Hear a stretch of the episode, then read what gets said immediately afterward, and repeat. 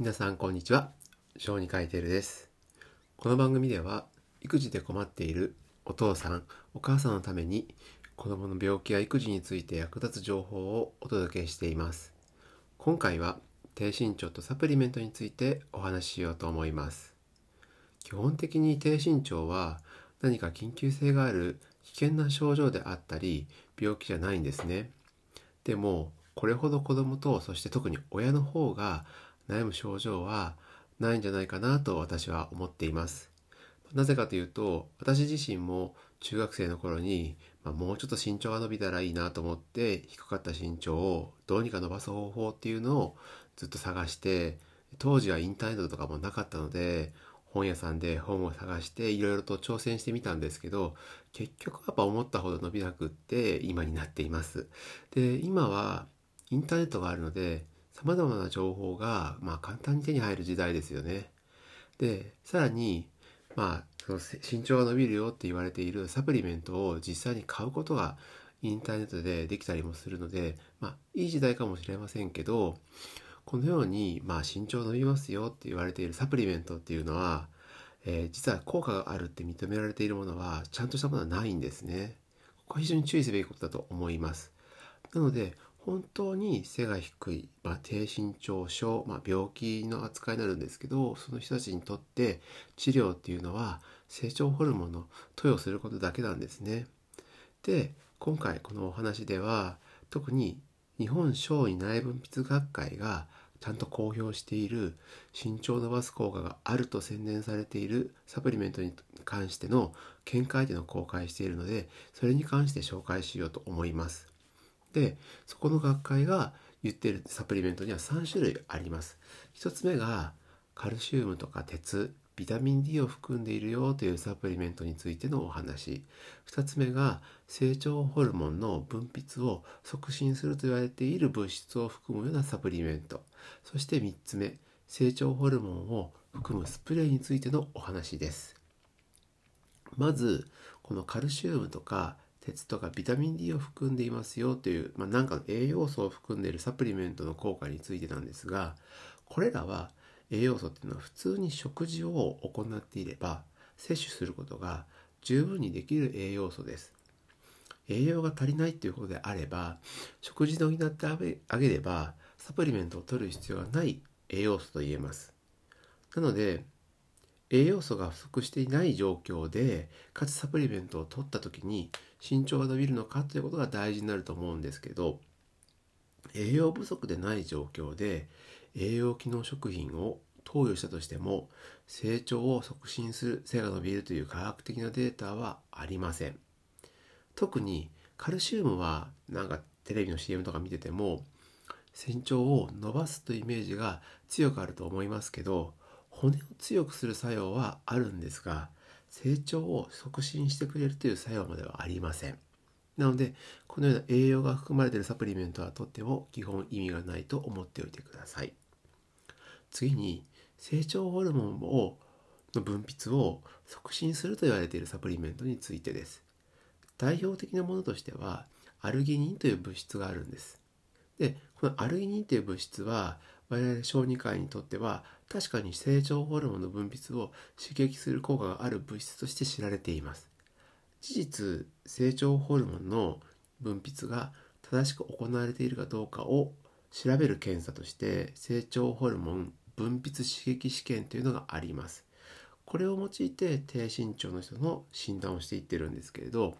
この試験で使うアルギニンの量っていうのは体重 1kg につき 0.5g という量のアルギニンを使っています。しかもこれは点滴で血管の中に注射して入れてるんですね。つまり 20kg の子供には 10g のアルギニンを投与しているということになります。これは実は多いことになるんですけど例えばサプリメントで見てみると多くの場合商品がですね 200mg で多くても 2g 程度の錠剤だそうです。なので内服によってこれだけの量を飲んだとしてもですね体の中に吸収されていくアルギニンの量っていうのはそれは基本的に言うと少なくなると思います。血液に入れてやっと 1kg あたり 0.5g という量なのに飲んでこれだけの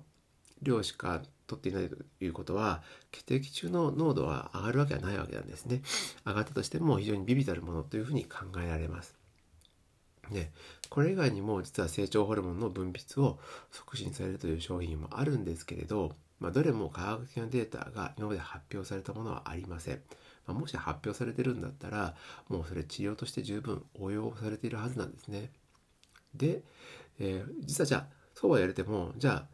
その成長ホルモンの分泌をじゃあ逆に促進できたとしましょう。促進できたとしても効果が得られないですよというデータが実はもうあってそれは GHRP2 っていう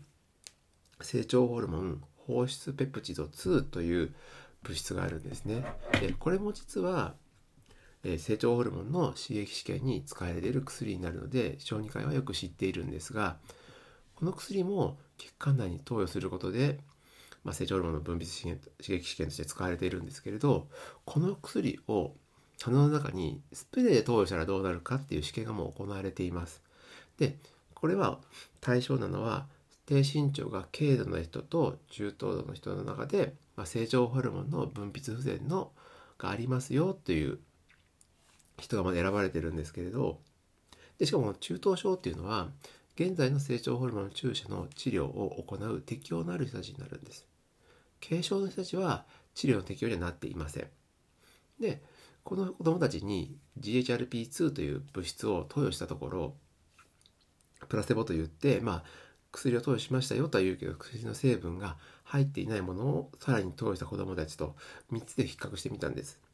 そうすると成長ホルモンの分泌を促進するという薬を投与しても身長が伸びるというほどの成長ホルモンの分泌は促進されなかったということが分かっています。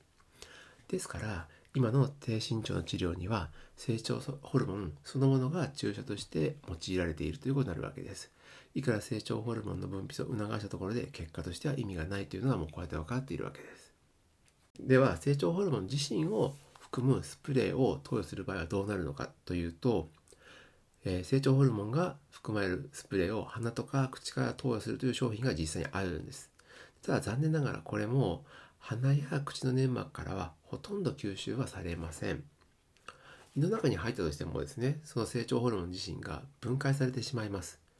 このように吸収が難しいにもかかわらず、注射による投与方法と同じくらいに成長ホルモンの血中濃度を上昇させるためにはかなり大量にスプレーを使用して投与する必要が出てくるのですが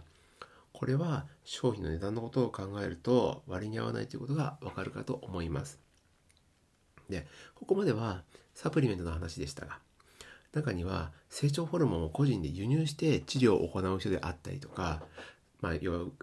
その治療を行いますよという医師であったりとかでいるわけです。でしかもそれを受けようとする方もいると思います。成長ホルモンは人体の中にもともとあるホルモンなので、まあ、それ少量であれば問題ないかもしれないんですけれど成長を伸ばすために過剰に体に入れるということは正直害があります。事実その成長ホルモンの治療を行う時に、えー、専門医が気をつけていることは糖尿病であったり腎臓や心臓の病気そして背骨が曲がる側板という病気さらには悪性腫瘍つまりがんですね。よく言われている薬としては白血病とかがあるんですけどこれらが起きていないかを注意しながら投与量を調節して身長の伸びも見ているわけですでえそういうふうな適切な量を守りながら行わないと危険性もある治療にはなるので、えー、まあその経験がないような医師がただ成長ホルモンを見よう見まねで投与するというのは非常に怖いなと思います。今回はこのように3種類の身長を伸ばしますよと言われているサプリメントについて解説しました。まあ、基本的にそのような商品に効果はないと覚えておいてもらったら間違いはありません。背が低くて気になる方はまずかかりつけでも構いませんので小児科医に相談をして適切な治療を受けてください。今回は低身長とサプリメントについてお話ししましたので何か聞いてみたいことがあればえー、コメントの方お願いします、